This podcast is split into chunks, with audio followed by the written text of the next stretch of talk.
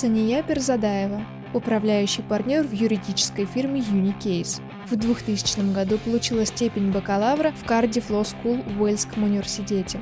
В 2001 году получила степень магистра-юриста в колледже Марии и Вестфилд в Лондонском университете. Является признанным экспертом в сферах ГЧП, проектного финансирования и строительства. Ведущие международные юридические рейтинги упоминает СМИЮ в качестве ведущего эксперта в сферах корпоративного права, сопровождения сделок по слиянию и поглощению. Почетный консультант посольства Великобритании в Казахстане.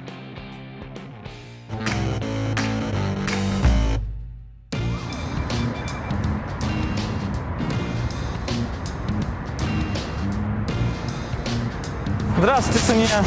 Здравствуйте, Александр. Ну что, давайте начинать интервью. С удовольствием. Пойдемте.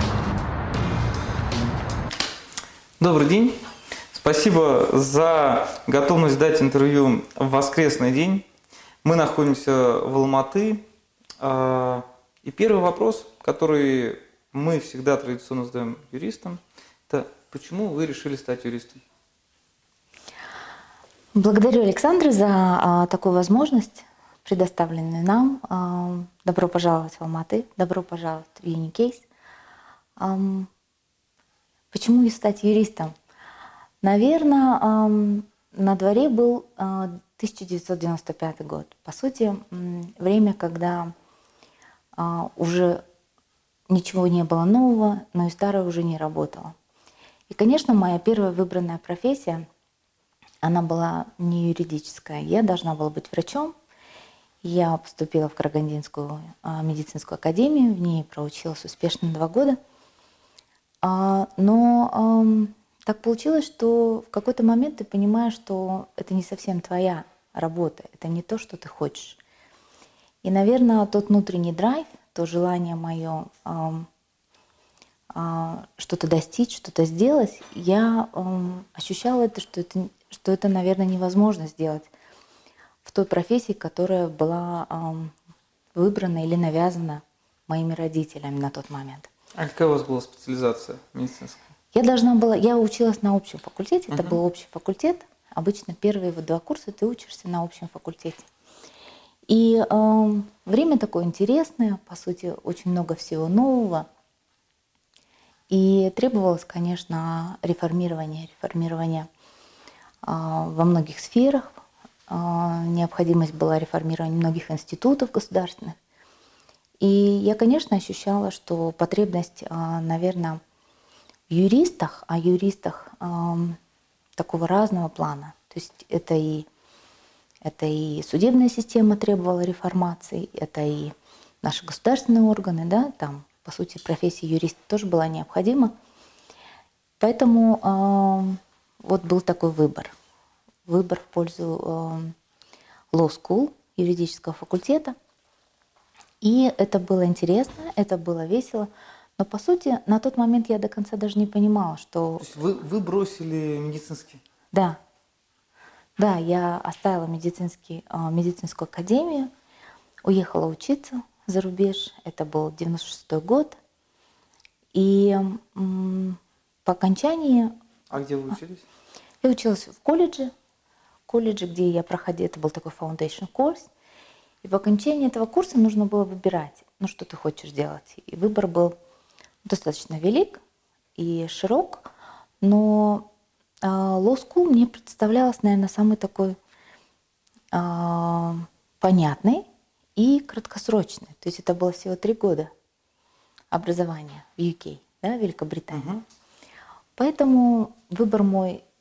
И вы знаете, на тот момент так получается, что тебе, молодому специалисту, да, по сути, такому фрешер, да, когда ты только-только поступаешь в университет или выбираешь профессию Великобритании, очень многие аспекты тебе никто не объясняет. То есть нет консультанта, да, и родители тоже не в состоянии чем-то помочь или подсказать.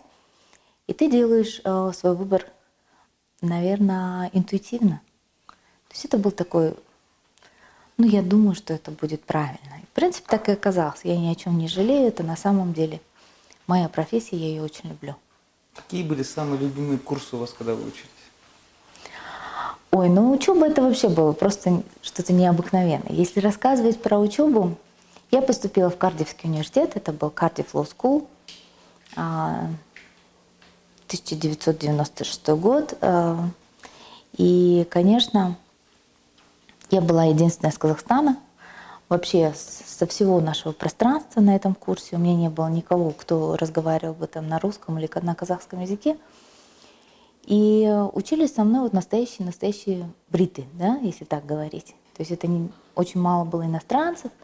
На тот момент еще Великобритания была совсем другая, а особенно Кардифф, Уэллс, это такая, ну, провинция, да, скажем так. И сейчас уже Кардифф это одна из столиц Европы, да, такой красивый город. На тот момент это был такой обычный провинциальный городок, но с хорошей историей и с очень хорошим университетом. В нем были традиции, и Кардиффская школа права входила в десятку лучших школ юридических. В принципе, выбор пал мой на этот. Я живу в кампусе, кампус находится за 5,5 километров от университета, то есть это ежедневная такая достаточно длинная прогулка до самого университета и обратно до общежития, да, там, где я проживала. Поэтому это было очень интересные годы. И первый мой год, когда я приехала домой на каникулы, на Новый год, у меня трагедия, я отличница, да, ну вообще по сути. В Караганде я закончила школу на аттестат особого образца, всегда первая, всегда самая лучшая. И тут я приезжаю домой, и у меня трагедия, я фейл у меня. Угу. Из 3 предметов 2 предмета у меня фейл. Вот. Это первый год моего обучения в Кардиффе. И, конечно, для меня это просто вообще невообразимая трагедия. Я приезжаю, рассказываю это родителям, они меня поддерживают. Но я думаю, что вообще человек, профессионал, любой человек, неудачи и ошибки — это очень хорошо. То есть вот если бы не было бы, наверное, вот этих вот трудностей, если бы не было бы, наверное, этих ошибок, да, проблем, я бы, наверное, не состоялась. То есть и чем больше их у тебя происходит, тем, наверное, и лучше. И вот наличие вот этих вот сложностей, то есть это был достаточно сильный языковой барьер для меня, потому что в Кардиффе преподаватели были достаточно сильным таким акцентом. Они говорили с таким уэлшским, да, угу, валийским акцентом. Ну да, валийцы, да? Это очень специфично. И первый курс, на первом курсе ты изучаешь контрактное право, ты изучаешь уголовное право. И вот вы представьте, огромная аудитория, да, он читает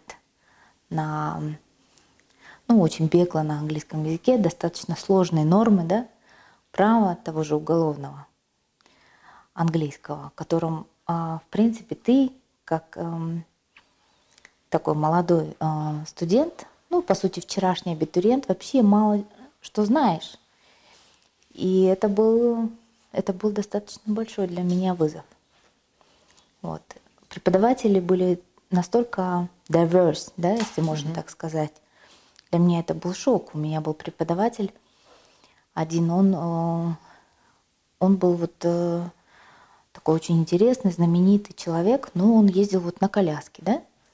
Он спускался только на лифте, в аудиторию он заезжал в коляске, да? То есть к нему можно было обращаться. Второй был тоже со специальным каким-то аппаратом, да, каким-то. То есть для нас, студентов и молодых людей, которые вот приезжали с постсоветского пространства, многие аспекты, да, их образования, и там же очень много self-study. Ты же очень много учишься самостоятельно, вот даже с первого курса. Ты получаешь силлабус, ты имеешь какие-то цели, да, план занятий, и все. Вот, поэтому обучение это было очень интересно и достаточно поучительно для меня во всех аспектах. Ну и мои, наверное, любимые предметы, ну, если так говорить, то это было, конечно, контрактное право. То есть я очень любила. Мы изучали траст, был такой предмет, такой тоже достаточно интересный. Ну и вот в основном предметы, в которых были преподаватели, да, профессоры тоже такие очень харизматичные, интересные. Вот это было больше связано скорее не с самим предметом, а с тем, кто его вот преподавал. Почему вы после окончания не остались в Англии? Ну, у меня было предложение на то, чтобы, в принципе, продолжить дальше учебу и квалифицироваться как английский адвокат. Вот, потому что в Англии система выбора профессии, особенно юридическая профессия, она очень четко урегулирована. То есть по окончании вот, трехлетнего образования LLB ты должен выбрать, ты выбираешь профессию, ты идешь, становишься баристером, да, то есть имеешь право вступления в суде, или ты становишься солиситором. Ну вот, по сути, вот два вида профессии, солиситор и баристер. И, конечно, в чем особенность вообще юридическое образование в Великобритании? В том, что все достаточно четко отрегулировано. То есть на первом курсе ты делаешь А, на втором курсе ты делаешь Б, на третьем курсе ты делаешь С. Да? То есть к окончанию уже на втором курсе ты, по сути, должен иметь предложение от юридической фирмы, в которой ты будешь проходить свой тренинг-контракт, да, как таковой. А для меня, да, человека, который приехал с Казахстана, конечно, была некая такая заторможенность в понимании многих аспектов, да, той же профессии, потому что отдельного какого-то коуча тебе не предоставляется, и ты в основном общаешься вот со своими одногруппниками, с тем, с кем учишься, и от них понимаешь многие моменты. Или просто читаешь сам, то есть сам узнаешь, сам находишь. И, конечно, для меня это был такой достаточно необычный момент, да, то есть я была не готова к такому раннему выбору, да, и к ранней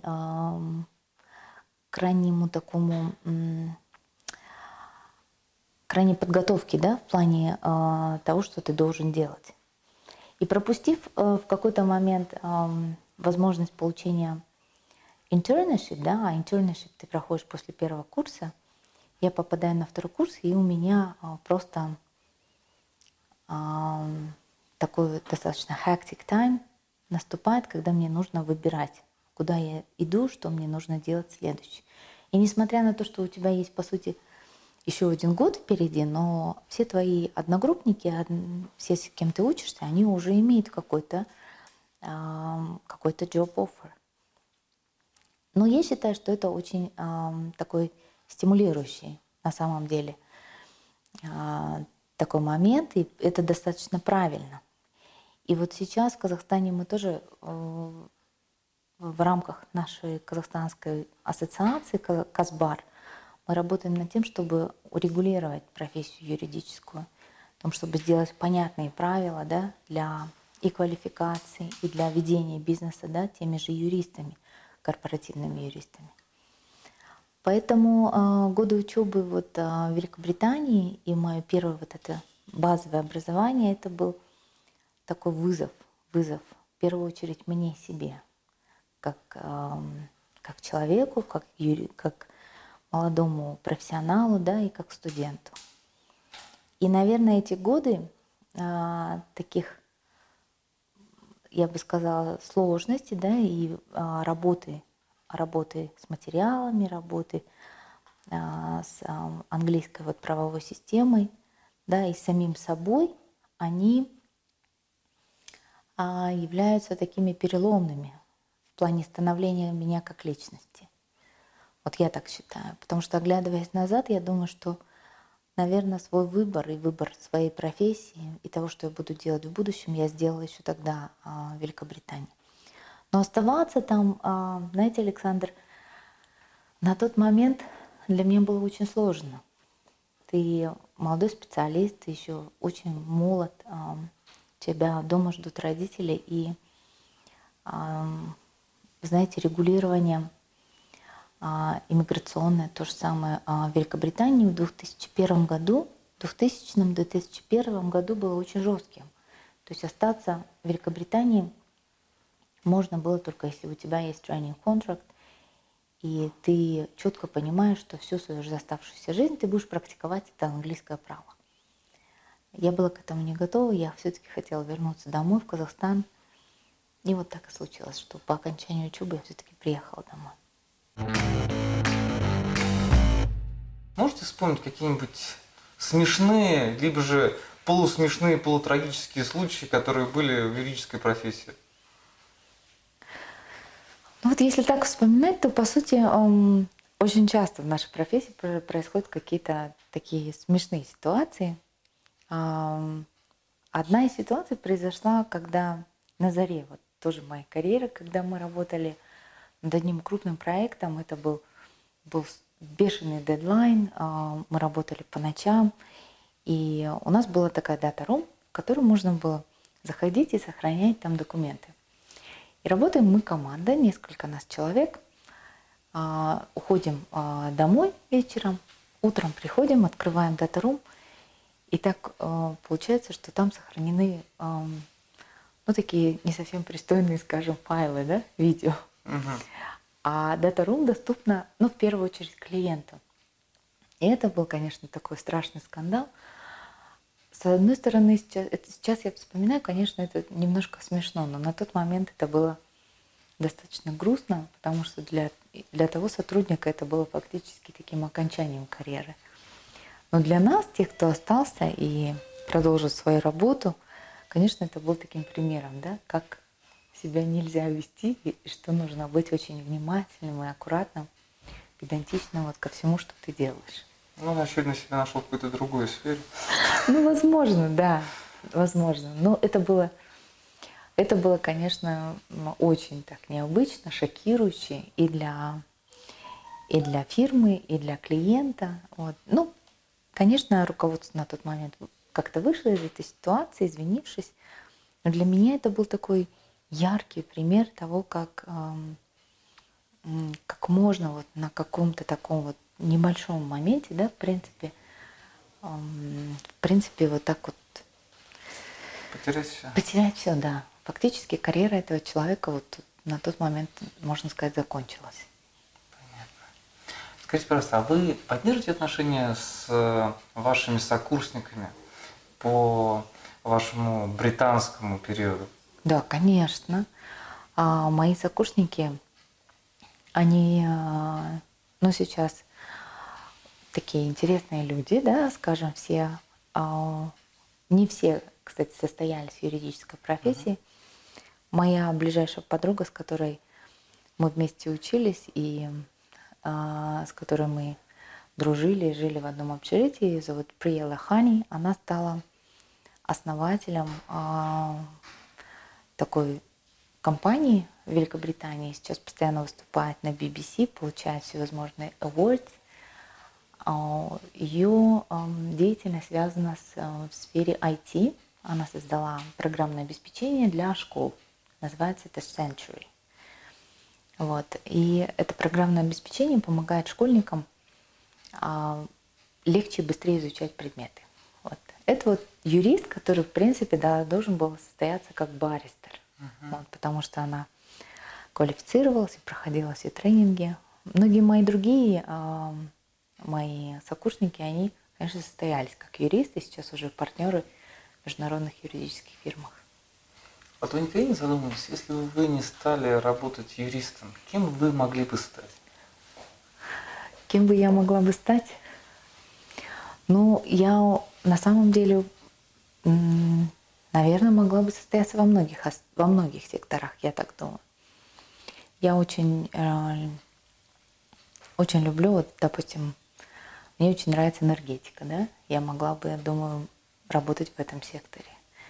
Я очень люблю всевозможные разработки, да, IT, мне очень интересно.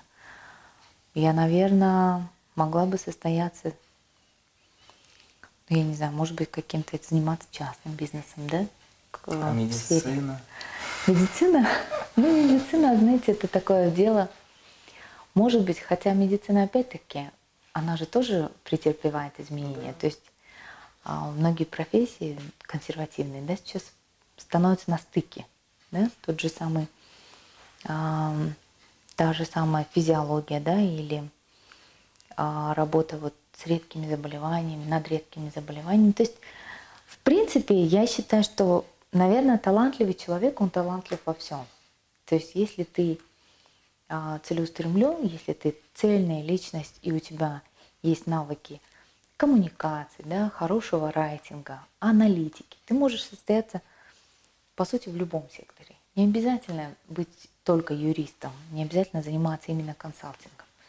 Вот, потому что я вижу своих клиентов, и клиенты ко мне часто обращаются за советом. Я думаю, что я могла бы, по сути, работать и у них, да, у кого-то из клиентов. Но, наверное, все-таки те мечты, которые есть у человека, когда он еще студент, когда он еще на ранней-ранней, только в начале своей карьеры, они так или иначе должны воплотиться в реальность. Вот. Поэтому моя мечта была работать в юридической фирме, и вот она, в принципе, осуществилась. Что вас больше всего удивило в Казахстане? Что удивило? Это же не Кардифф. Да, конечно.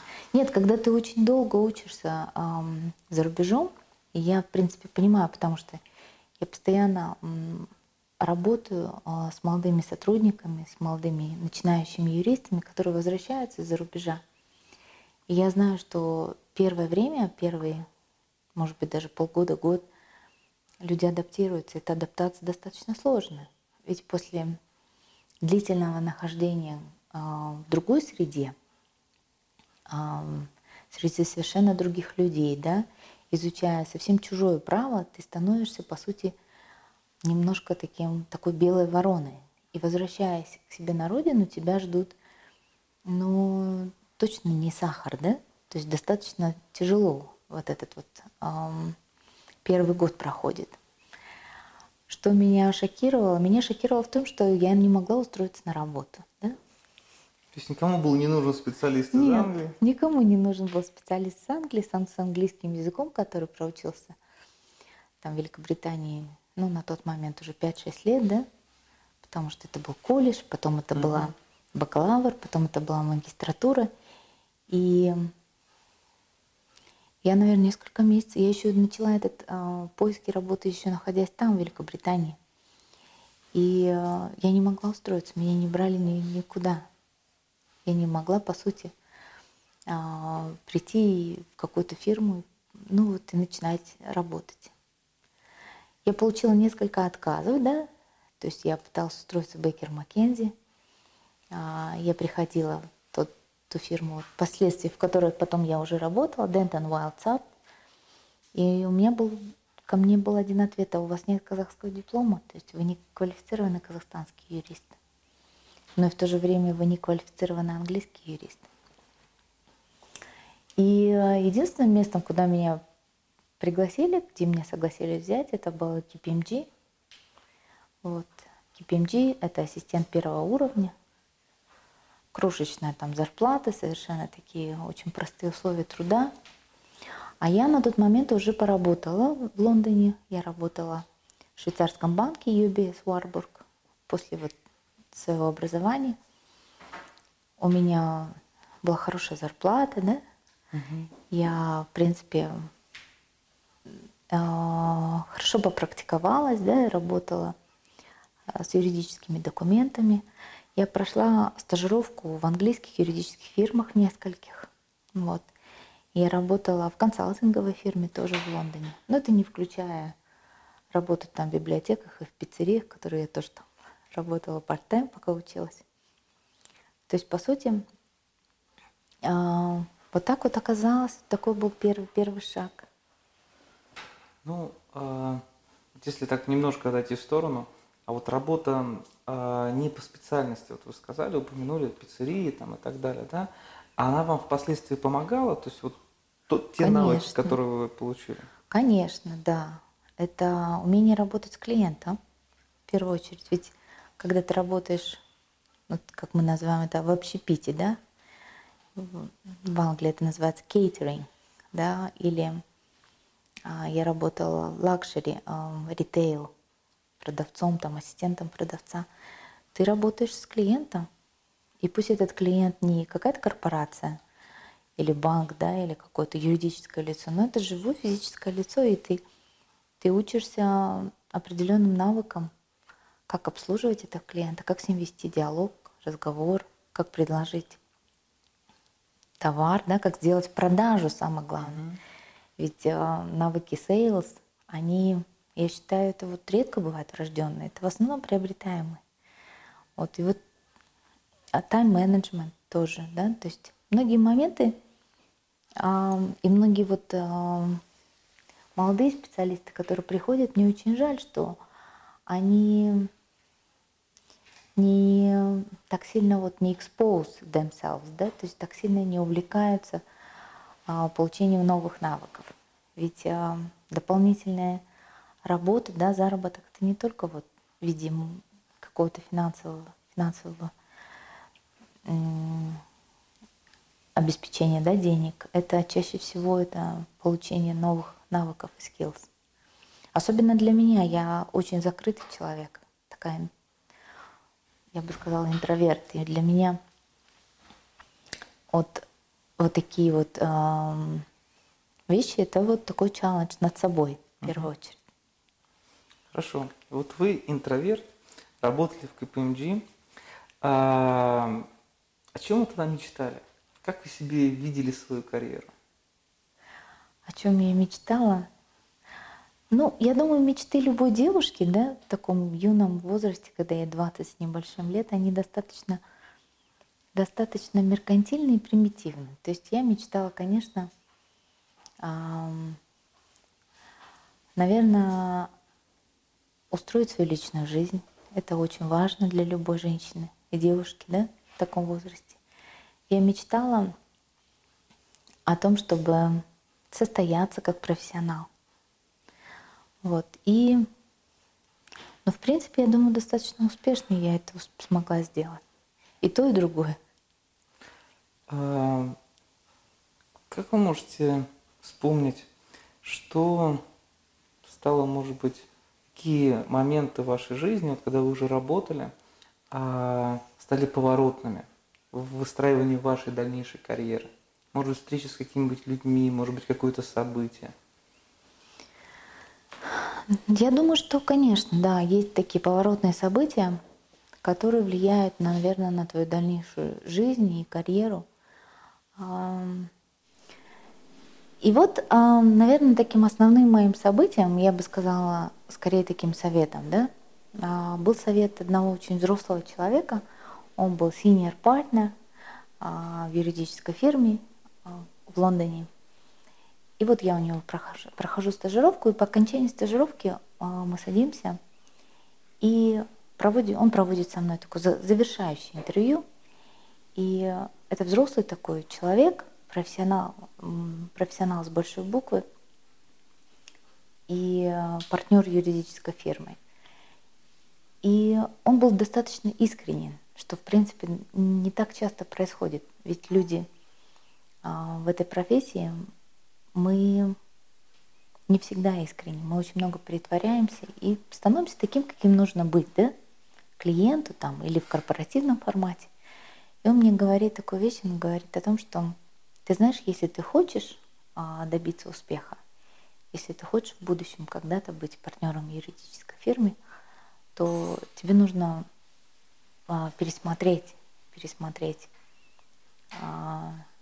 свои подходы, свои ценности и вот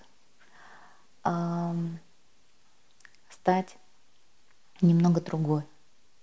А если вот немножко так объяснить, то я по окончании университета, это такой период, когда ты ищешь себя, и ты где-то в достаточно демократичной стране, Великобритании. У меня там очень современная прическа, да, нетрадиционный цвет волос, да. И он мне говорит, в юридической профессии, ну, дорогая, да, грубо говоря, все очень консервативно. То есть ты должна и выглядеть, и говорить, и чувствовать, как настоящий юрист, да? И здесь какой-то свободы, да, свободы выражения или какого-то, наверное, не так много. Вот. Это был такой жесткий, откровенный разговор, но я потом очень много о нем думала, вспоминала, и впоследствии уже, когда сама и набирала людей, и выбирала себе партнеров, и сотрудников набирала, я всегда вспоминала этот совет, что на самом деле эта профессия очень консервативная, и в ней, по сути, нужно от многого где-то отказаться, выбор в пользу таких устойчивых, да, формальных, наверное, установок. Это касается не только там твоего лука, да, одежды, но и всего остального. Это работа там 24/7, если это консалтинг, да? Это сопровождение и работа с клиентом, иногда без выходных в пользу именно клиента.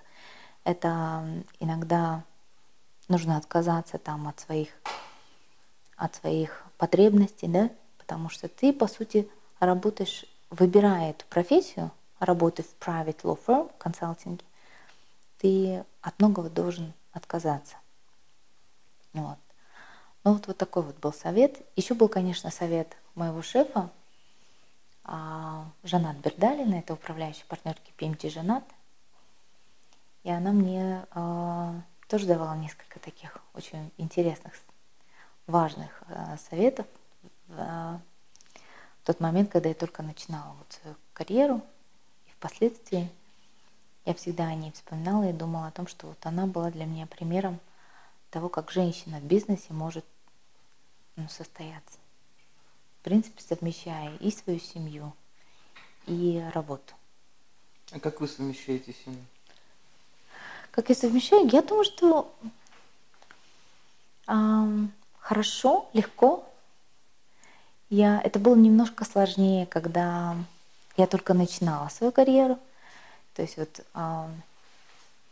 когда было мое становление, когда ты еще достаточно молод, и у тебя нет репутации, да, нет еще твоего имени, бренда, да, тогда, конечно, тебе сложно, потому что любой работодатель, он хочет сотрудника, для которого приоритет — это работа. Ну а сейчас, когда это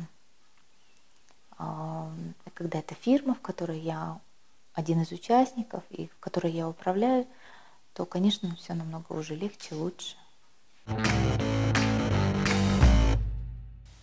Есть какие-то мечты, которые у вас еще не осуществились? Можно не говорить про них? Нет, конечно, я считаю, что вот, допустим, одной из составляющей успеха, да, любого человека — это является не только наличие ума, да, не только наличие везения там, или других аспектов, это, наверное, умение мечтать. Потому что тот, кто мечтает, тот, кто очень многого хочет, желает, у кого есть потребности, какие-то сокровенные мечты, тот чего-то добивается. Но я, наверное, не буду рассказывать обо всех своих мечтах. А да, не сбудется. Да, потому что, ну, мало ли. Да. Это, я думаю, что это так или иначе это произойдет, и, ну, я думаю, что мои друзья, мои коллеги будут свидетелями. Ну, с нами поделитесь. Да, обязательно. Традиционный вопрос, также мы его задаем постоянно. Как вы боретесь с юридическим стрессом? Ой, ну, юридический стресс — это на самом деле факт, он есть. Я обсуждаю это с коллегами, все по-разному справляются. У нас есть legal run, да? Юристы начинают бегать. Вот. Я думаю, что это, наверное, касается и меня тоже. Я, по сути, весь прошлый год активно бегала, занималась спортом. Но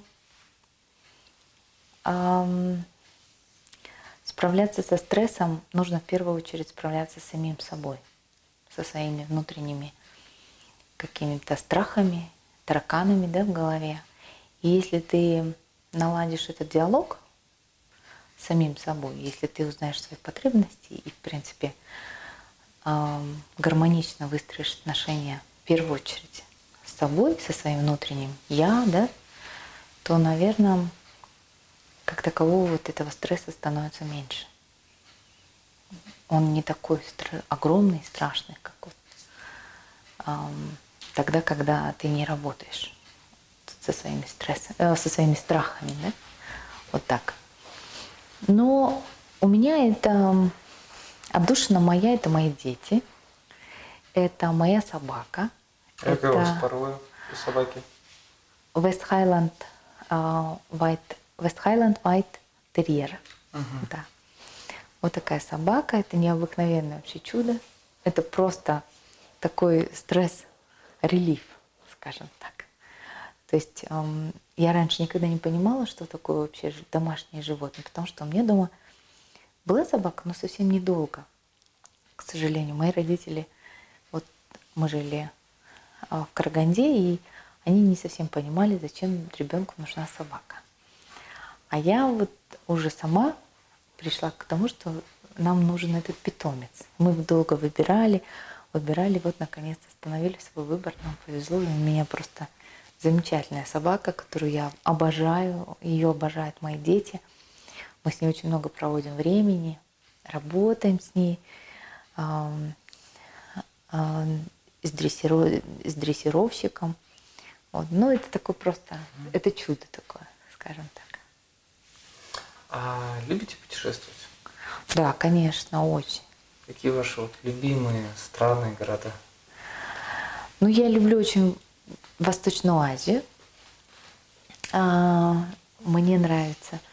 Ну, знаете, вот последний год, наверное, мне не получилось путешествовать так, как мне хотелось бы.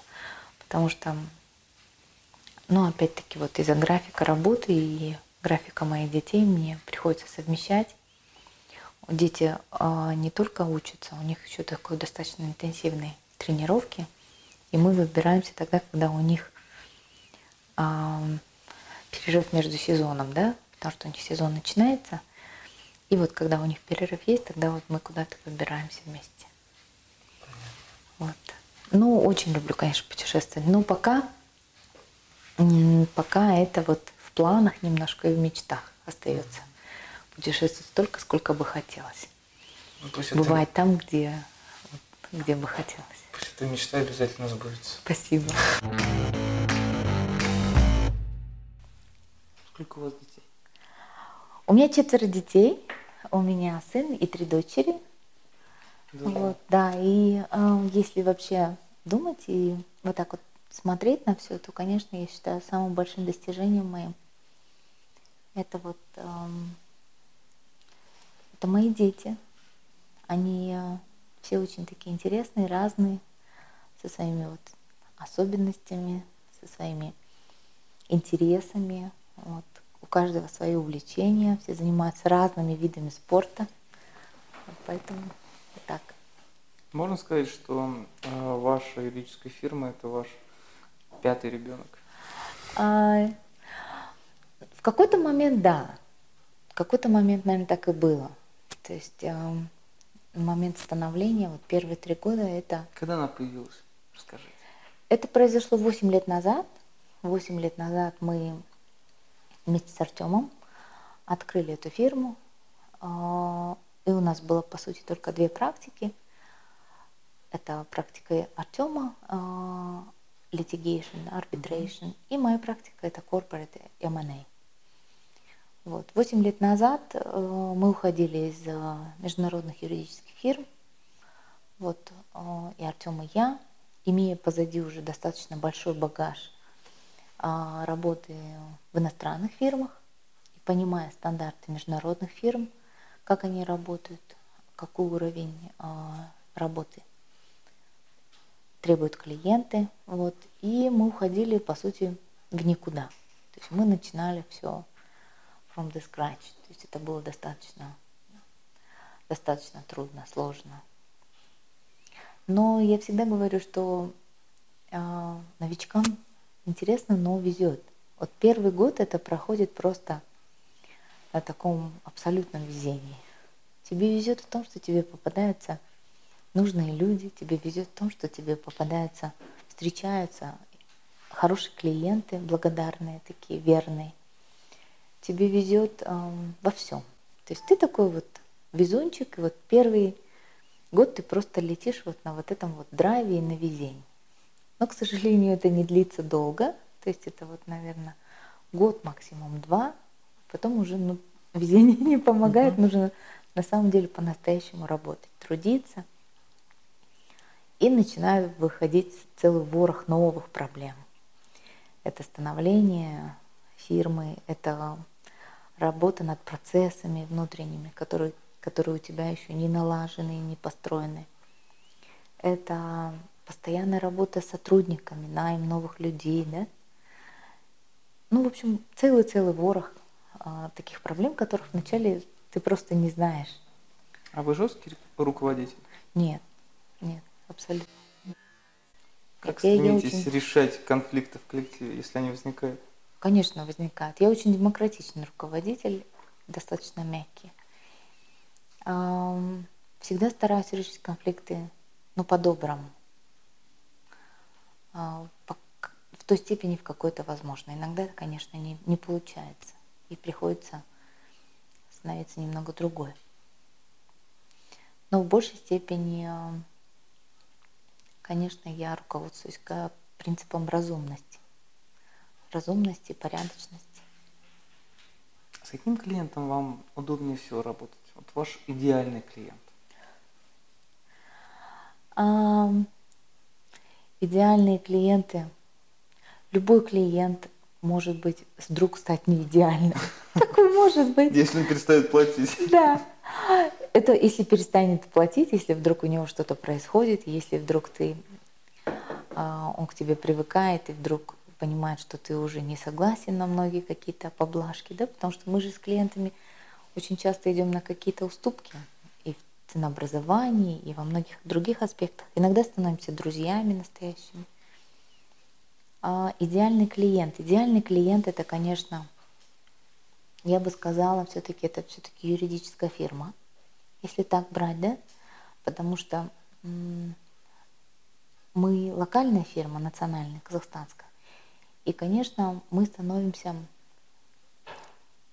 для многих юридических фирм иностранным платформой. Они обращаются к нам для того, чтобы мы могли им решать и подсказать по казахстанскому национальному праву.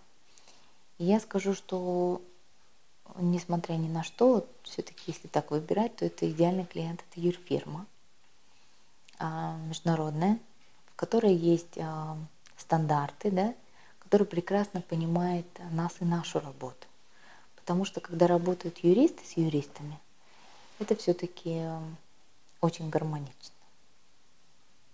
Вот даже вот работа, допустим, с китайским клиентом, работать с ним напрямую или работать с ним через китайскую юридическую фирму, разница может быть огромна. То есть ты можешь вообще обломать себе все когти, да, выколоть себе глаза и вырвать все волосы на голове, работая напрямую, да, с тем же самым каким-то крупным клиентом. Или если ты работаешь через там достаточно хорошую, да, юридическую фирму, китайскую, или международную в Китае, да? И многие аспекты решаешь просто, ну вот на раз, два, три. Ну вот я бы сказала так. Какие современные тенденции в юридической профессии вы могли бы выделить? Вот что вас сейчас волнует больше всего? Вы знаете, юридическая профессия, вообще юридический рынок, его лихорадило. И до сих пор лихорадит.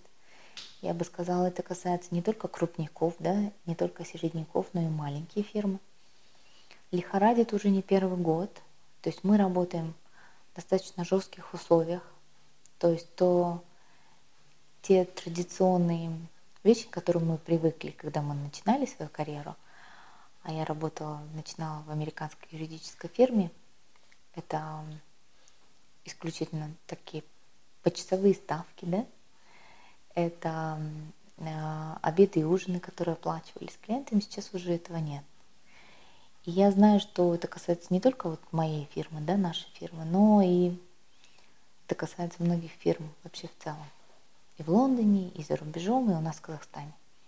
Мы соглашаемся на fixed fee, мы соглашаемся на cap fee и на blended rate, да, то есть альтернативные методы оплаты.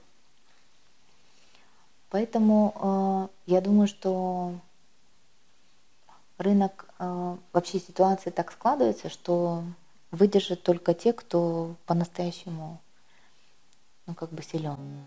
И это не только постоянные клиенты, да, хорошая репутация на рынке там, а это очень часто налаженные внутренние процессы и очень сильный менеджмент. То есть усиленное управление фирмой, да, четкие, ясные процедуры и процессы внутри, они приведут к тому, что фирма может выдержать вот это вот такое сложное время, вот эту турбулентность. Вот. А какие тенденции? Тенденции к тому, что наши оплаты, наши ставки становятся, скажем так, скромнее, да? Это если говорить откровенно. Тенденция к тому, что принцип more for less, то есть клиент требует не просто advice, как мы привыкли, да, или рекомендации, а он хочет решений, он хочет очень конкретных, практичных рекомендаций, которые можно использовать. Он хочет, клиент требует ссылки не просто на законодательство, да, как мы привыкли делать, а примеры, то есть что это было вот так и так и так у других клиентов. А для этого тебе нужно иметь наработки. То есть на этом рынке получается работать новичкам, которые только начинают или заходят, достаточно тяжело.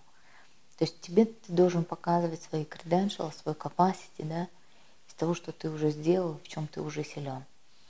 Поэтому, например, вот мы в некоторых секторах вот просто не работаем. Потому что мы понимаем, что конкуренция настолько там велика, что мы лучше будем продолжать и усиливать то, что мы имеем, в том, в чем мы сильны на данный момент.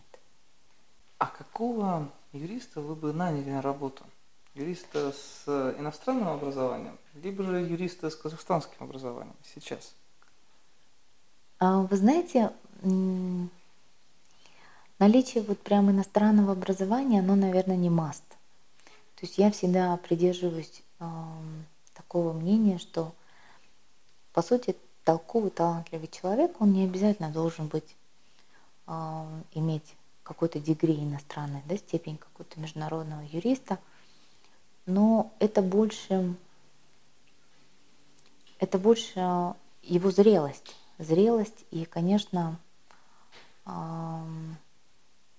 определенная готовность работы в юридической фирме. Я скажу, что нам как работодателям приходится очень сильно конкурировать за кадры. И, конечно, лучшие кадры уходят в международные фирмы.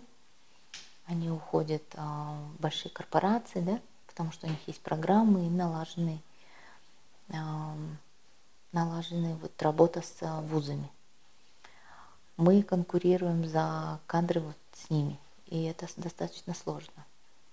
Особенно последние годы, когда выбор выпускников становится все тяжелее. То есть, к сожалению, наши выпускники менее образованы, меньше разбираются и имеют теоретических знаний и практически не имеют никаких практических навыков. То есть очень редко есть выпускник, который проходил стажировку, который имеет представление, что он хочет, да? Где он хочет работать, каким он себя видит через 5-6 лет. Выпускники очень очень незрелый, скажем, вот, я бы сказала вот так. Поэтому идеальный сотрудник, наверное, не тот, кто имеет иностранное образование, нет, а скорее тот, кто четко себе понимает, что он хотел бы работать в юридической фирме, хотел бы погружаться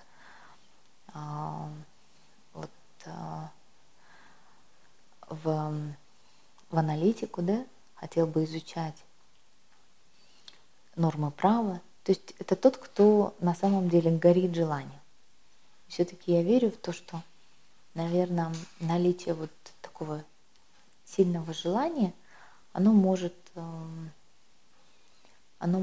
наверное, быть важнее, чем вот какие-то вот такие вот формальные моменты, да, как наличие там какого-то иностранной степени, да, или диплома. Но, тем не менее, все равно, конечно, вот наша служба HR, она просматривает на оценки, да, на те работы, которые выпускники делали, над чем они работали, что они анализировали. Саня, спасибо за интервью.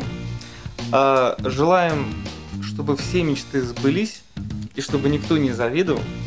И для того, чтобы сбылись мечты на азиатском направлении, мы вам дарим книгу «Правовые основы бизнеса в Китае». Можно прочитать, ознакомиться. Спасибо. И, коллеги, смотрите наше интервью, подписывайтесь на наш канал и помните, что юристы тоже любят.